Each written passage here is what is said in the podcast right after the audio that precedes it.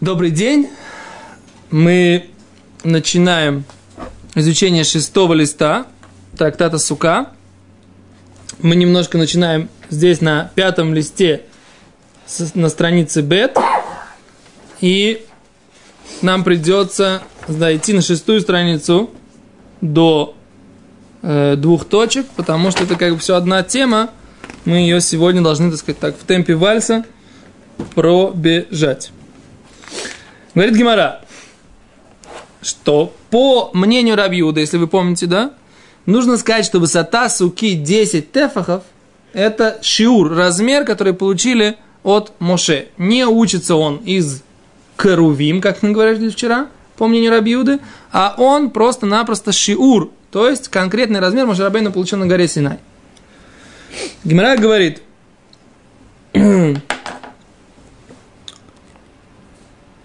Дома Раби Хи Абараши, сказал Раби Хи Абараши, Амарав, сказал Раб, шиурим, размеры в Торе, хацицин, что такое хацицин? Преграды для воды при окунании, умехицин и перегородки, которые есть, считаются перегородками с точки зрения рышует, владения по законам Эрувин, Алаха ле Моше ми Синай. Это все Моше получил на горе Синай от Всевышнего. Говорит Гемара, задает вопрос. Шиурим, размеры, дорайта нингу. Они же из Торы. Как ты говоришь, что Моше Рабейну получил их от Всевышнего на горе Синай? Они же учатся из Торы. Не то, что имеется в виду, что Моше это значит это дарабона. Нет. Моше получил на горе, значит, это не написано в самой Торе, но мы хотим сказать, что не да написано в Торе, дектив, как написано в Торе. Есть знаменитый пасук, который говорит, предложение в Торе, «Эрец хита весаура», что земля Израиля, она земля хита, пшеницы, весара, ячменя, вегефен, и виноградной лозы, ветейна, и инжира, веримон, и граната, эрец, земля, зейт шемен, масло оливкового, бедваш и меда. Мед имеется в виду финиковых пальм. Да? Вамар Равханин. И сказал Равханин, коля пасук азеле шиурим немар. На самом деле, этот пасук, который говорит, что земля Израиля, она земля пшеницы, ячменя и так далее, всего, что перечислено, пришел нас научить разным размерам Торы, оказывается. Так Гемара считает на данном этапе. Что имеется в виду? Написано «земля пшеницы». Неймар хита. Пришло сказать «земля пшеницы». Что имеется в виду? Говорится «лебейт аминуга». Это пришло нам рассказать про дом, в котором есть нега. Что такое нега? Мы уже говорили. Это пятно, которое дом делает нечистым. Да? И что? Человек, который заходит в такой дом, он должен что сделать? Очиститься. Он становится нечистым, он становится тумной. Человек, который заходит в дом, в котором есть вот это пятно на стене, и у него одежда наброшена на плечи. Не как не одета, а наброшена. И он держит свои сандали. И свои какие-то кольца, украшения, все держит в руках. То есть у него ничего на нем не надето. Ну, в смысле, что-то надето. Но вот эти все предметы, они на нем, он как бы наброшен, и он держит их в руках. Они моментально не кошер. Да? Он моментально таме, этот человек. Дальше. Ая лавуш килав, весандалав бараглав, дабатав бецбатав, у тамем яд, вем твеурим, а чеше бигдай хилат прас.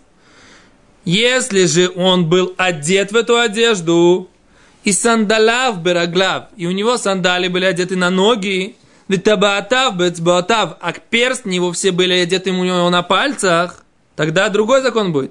У тамем яд, такой человек будет нечист сразу же, а все предметы на нем одеты будут Тегурим ачи жеб гдехлат прас. Они будут все чисты, пока он не будет находиться в этом доме период времени, который называется время поедания половинки буханки хлеба.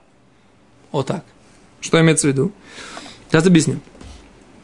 Значит, есть такой закон, и Раши здесь подробно объясняет, как он учится в Мидраш Алаха, законодательном Мидраше, который называется Турат Куаним, на книгу Ваикра. Подробно объясняется там, что есть там такое понятие. Человек, который заходит в дом этот нечистый, он все равно будет нечист. Так или не так, все равно он будет нечист. А зачем нам написано, что тот, кто ест в таком доме, будет нечист?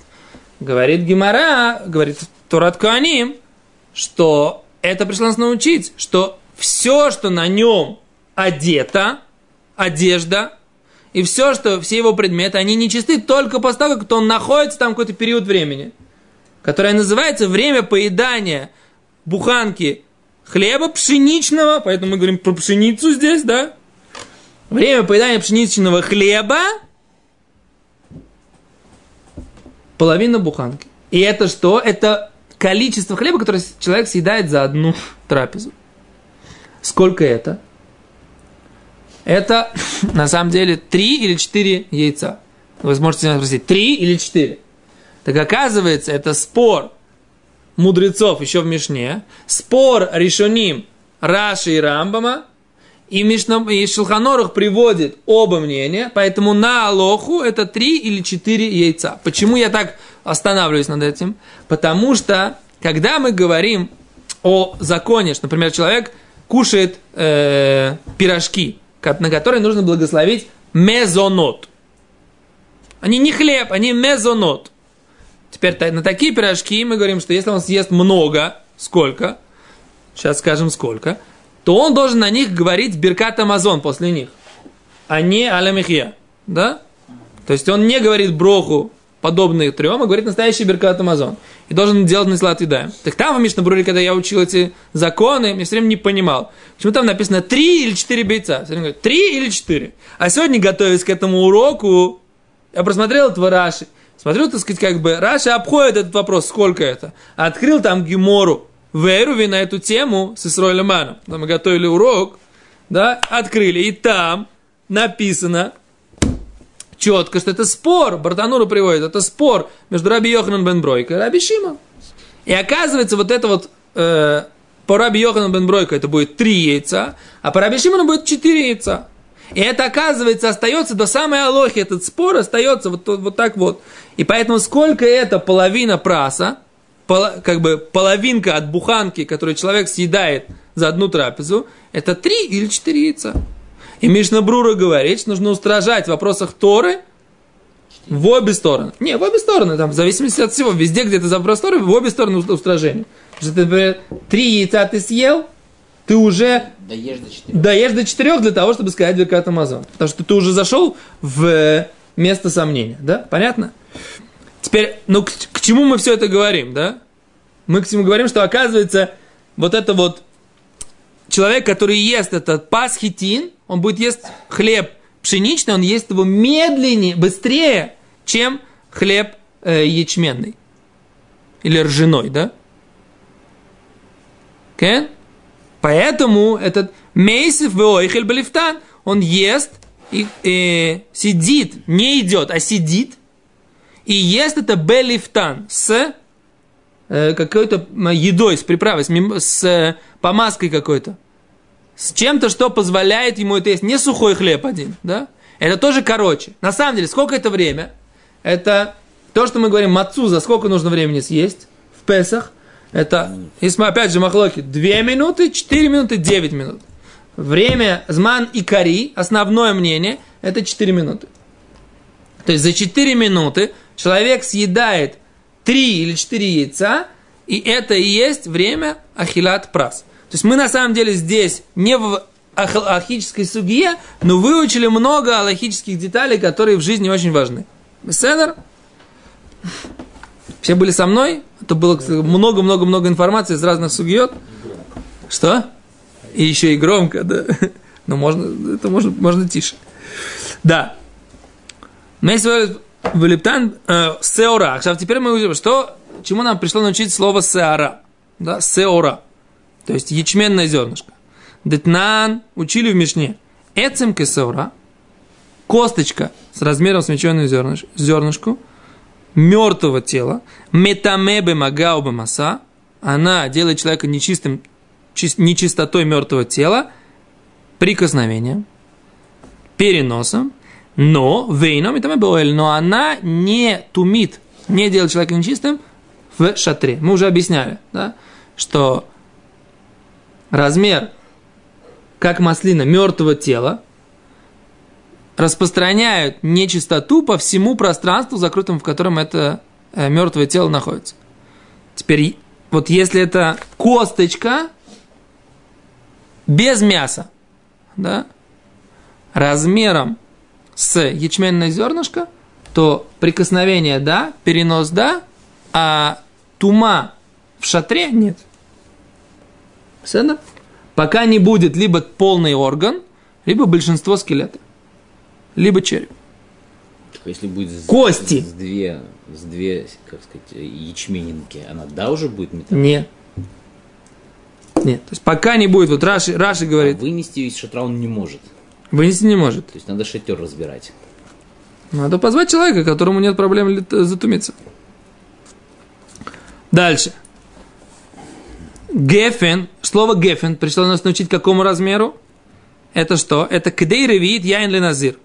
Это размер четверть лога вина для назира. Что имеется в виду? Раша объясняет, что вот если вот у нас здесь стоит, есть полный стакан вина. Известно, что назиру, человеку, которому нельзя пить вино, ему нельзя затумляться нечистотой мертвых, и ему нельзя стричься.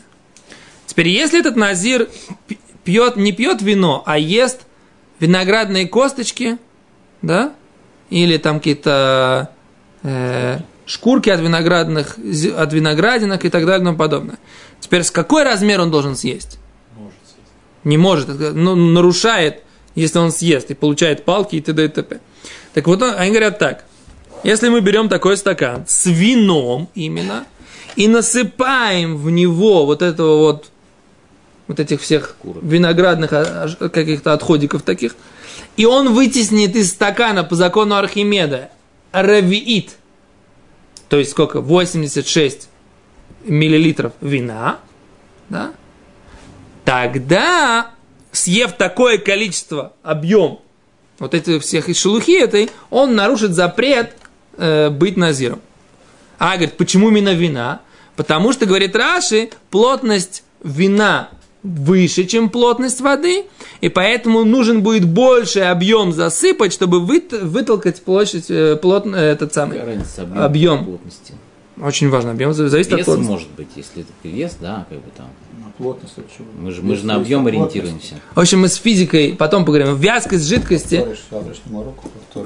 Вязкость жидкости, в зависимости от вязкости жидкости, для того, чтобы, Раша объясняет, поскольку на краях, послушайте меня, поскольку на краях оно будет натягиваться дольше, да, коэффициент вязкости у вина выше, поэтому присыпать, чтобы вылился ревиит, нужно будет больше. А дальше вы уже будете обсуждать, коэффициент вязкости связан с плотностью, не связан. Мне кажется, очевидно, что он связан с плотностью, коэффициент вязкости жидкости. А уж потом мы всю физику жидкости мы сможем выучить без рат Ашем вне нашего урока. Дальше. Так, это мы учим из слова гефен. Что мы учим из слова тейна, инжирина? А оказывается, грогерет. Есть у нас такое сухая инжирина, леоцаот шаббат. Человек, который выносит в шаббат, нарушая шаббат, при этом сколько должен вынести? Размером, как сухая инжирина. Теперь римон, гранат, что мы учим? Детнан, учили в Мишне, коль клей балабатим кшурам каримуним.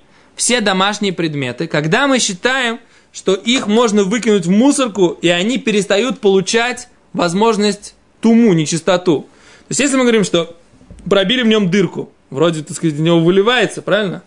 Хорошо, выливается, но не высыпается.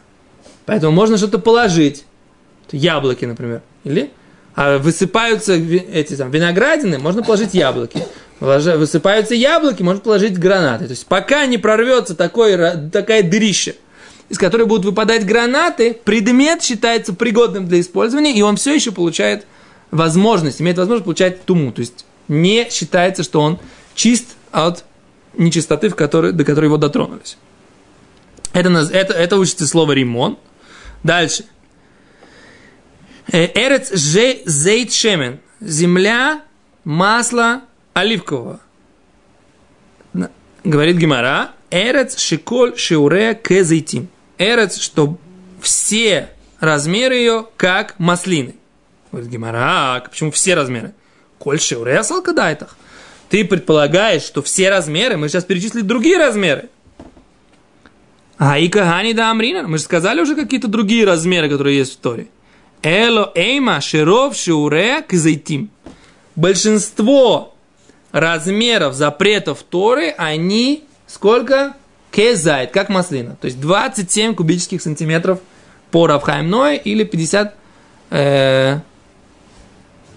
по Хазониш. Нет, 50 это бейца, слыха. 27 кубических сантиметров по Рав Хаим Ноэ. Остановимся на этом пока, да? А Раши говорит, ров шиуре, это мед, мертвое тело, невейла, падаль, то есть незашхитованное мясо, исур хелев, да, запрет внутреннего жира, дам, кровь, пигуль, человек, который делает, кушает мясо жертвы, про которую неправильно подумали, венотар, человек, который кушает мясо оставшейся жертвы больше, чем времени, которое оно должно было быть. Ветаме, вегида наше. И все, что нечистое, и гид ханаше. И гид это... нерв. О, точно. Седалищный нерв. Больше это не нерв, а жила. Жила, которая есть в задней части животного. Окей. Дваш. Что мы учим из слова дваш? Мед. Что? Кикотеве тагаса бьема кипурим. Что размер сухого финика, но большого, в Йом-Кипурим. Он больше, чем размер маслины. А почему? Почему в Йом-Кипур другой размер запрета? То есть человек, который съел именно кекотевет, то есть именно вот эту вот сухую финику, толстенькую такую большую, потому что есть принципиальная разница. Есть все запреты в Торе, это запрет кушать, а в Йом-Кипур есть повеление быть измученным голодом, да? Так вот, человек пока не съест, он покушал, называется, когда он съел зайд, размер с маслинку, а он перестал, немножко успокоился у него голод, только если он съел вот этот размер кекутевита гаса, вот это вот сухой большой финик. Задает вопрос Гемара в Юме, слушай, каждому по-своему? Говорит, да. У каждого, у кого-то, у всех свои аппетиты, но вот этот размер, он чуть-чуть успокаивает голод даже у большого человека и больше даже у маленького. Но меньше этого размера не успокаивает голод ни у какого человека. Так говорит Гемара, поэтому размер в Йом-Кипур еды, он принципиально отличается от размера всех других запретов Торы. Он как у Тевита Гаса. Это примерно 40. Хорошо, мы среди перечисленных не нашли ни одного... размера на площади. О, секунду. Сейчас Гемара как раз Гемара займется этим вопросом. Да. Он больше зайти? Этот финик больше, чем зайд? Больше, чем зайд, да. Больше, чем зайд. Примерно на 1/3. Говорит Гемара, Алма, Деурайтанину, из всего вышеперечисленного, что мы все сказали, мы видим, что это в Торе написаны все эти вещи. Говорит Гемара, вы тизбора? И ты так можешь предположить? Шиури, миктиве, разве эти размеры, они написаны в этом пасуке, в этом предложении Торы? Сами же размеры не написаны. Эло, Гилхатанину. Все это законы, которые получил Моше. Векро, а этот пасук, это предложение в Торе Асмахта Бальма, это просто опора. Поскольку все размеры сюда сведены, очень легко перечисляет этот пасук, вспомнить все эти размеры. Но это не то, что из них это учится. Это асмахта беальма. Асмахта беальма – это целое понятие. Имеется в виду, что это все просто связали с этим пасуком. Мудрецы связали. Это не то, что из этого пасука, из этого предложения Торы это учится. Да? Так? Точка. То есть мы сейчас разобрали, что все эти шиурим – это илхата. Законы, которые получил Моше Рабейну на горе Синай. Говорит Гемара, хацицин, преграда для окунания в микве, тоже дурайта нинго, это тоже из Торы учится. Дектив, как написано в Торе, вряхац бамай, что нужно окунуться в воду. Раз нужно окунуться в воду, значит, не может быть что-то, что не дает воде соприкасаться с телом. Говорит Гемара, шило едавар, хоцец бейноля бенамаем, чтобы не было что-либо, что прерывает между ним и водой. Говорит Гемара, хорошо. Киатой илхата лесаро, пришла этот закон, как бы, лесаро, для того, чтобы сказать, что гам волос он должен окунуть. Кеде раба бар бар Хана, как сказал раба бар бар Хана, дама раба бар бар Хана, нима ахат кшура хоцец, что если есть один даже волосок, который завязан сам на себе, и он окунается в воду, то это не делает, что человек не окунулся. Да? Почему? Потому что этот волосок так плотно на себе завязан, что вода не поступает на то место, где завязано. И поэтому он будет называться, что он не окунулся. Шалош и нохотцот. Если три волоски завязаны, то нету, это не делает прерывания для воды. Сколько они не могут быть плотно завязанными. Штайм, говорит он, два энюда я не знаю. Да? Это пришло нам сообщить, это Алаха от Моше пришла нам сообщить вот эту вот информацию. Говорит Гемара, саронами доурайта. То, что нужно окунать волосы, это тоже написано в Торе. Дектив, верахатит басаробамаим. Написано, окунет свое тело, свою плоть в воде. И зачем написано басаро, эт басаро? Эт. Два слова, предлог, дополнение какое-то, означающее. Эт, атафель басаро. Все то, что дополняет, все то, что прикреплено к его плоти, к его телу, маю нигу. А что это? Сеаро, это и есть волосы. Поэтому для волос не нужно, чтобы пришла Алаха от Моше Синайской горы. А для чего тогда это пришло? Говорит Гемара, киато илхата лекеде Раби Ицхак. Это пришло, на самом деле, пришла Алаха. Моше Синай пришла нам сообщить закон, который мы учили от имени Раби Ицхака. Дамар Раби Ицхак, сказал Раби Ицхак. Тут принципиальная вещь для законов окунания в микву. Сейчас мы будем учить. Двар Тора, по закону Тор. Рубо умакпидалав хоцец. Если есть что-то, что покрывает большинство его тела, и это что-то, эта субстанция мешает человеку на этом теле, тогда это называется хацица, тогда это называется преграда от воды, которая делает окунание в микву некошер. Вешейно макпидалав. Если ему это не мешает на теле, он весь покрытый какой-то там каким-то кремом, большинство его тела покрыто этим кремом, но ему это не мешает. Этот крем, ему нравится, масло какое-то он там все намазал, не мешает ему. Тогда, говорит, он может окунаться по Торе. Да? Вегазру аль рубо шейном акпид. Но мудрецы постановили на большинство его тела, если оно чем-то покрытым, и ему это не мешает, эйном акпид, мишум рубо макпид. Из-за ситуации, когда может быть покрыто большинство его тела, ему будет мешать. Веаль миюто амакпид. И на меньшинство покрыто его тело. Амакпид, который ему мешает. У него немножко здесь испачкано, это меньшинство тела. Да? Не большинство, а меньшинство тела. Здесь краска у него на руке, но ему это мешает. Он не хочет с таким пятном краски идти на прием к Владимиру Владимировичу Путину. Не культурно это, правильно? Да? А тогда постановили мудрецы, что такую вещь окунаться не кошерно. Из-за чего постановили? Из-за рубо макпид, из-за большинства тела, которое будет покрыто чем-то, ему будет мешать. Говорит Гемара, ну да, это постановили. Ликзур нами альмию, тоши и но макпид. На меньшинство тела, которому не мешает. Ему что-то не мешает это, да? Из-за чего? Из-за миюто макпид, из-за меньшинства, которое ему мешает. Или и нами. Мишум рубоши и намакпид, из-за большинства тела, которое ему не мешает. То есть, мы говорим так, что мы видим отсюда? Что если у него есть меньшинство тела покрыто, ему это не мешает. То есть, например, вот здесь у меня, я там писал сегодня утром, готовился к уроку, у меня здесь немножечко какая-то вот чернила на пальце остались, да? Мне это не мешает, я не стесняюсь этого. Это меньшинство моего тела. Давай постановим, что это нельзя с этим окунаться. Почему? Из-за того, что иногда мне это да будет мешать, как бы, если мне нужно это смыть. Говорит Гемара, ну да, даже если мне нужно это будет мешать, то тоже будет запрет только мудрецов с этим окунаться. Поэтому это называется постановление на постановление. Гигуфа гзейра. Это само по себе постановление. Вану никум никзу гзейра лакзейра. И постановим постановление, дополнительное постановление. Так мы не делаем. Кроме специальных случаев, которые описаны в трактате Бейца. Дойдем, посмотрим. Точка. А за это пришло... Гемара говорит, что это пришло нам сообщить. Аллаха пришла нам сообщить вот этот закон. Говорит Гемара, мехицин. Все перегородки. Теперь говорим о перегородках. Гадамра. То, что мы сказали по поводу перегородок.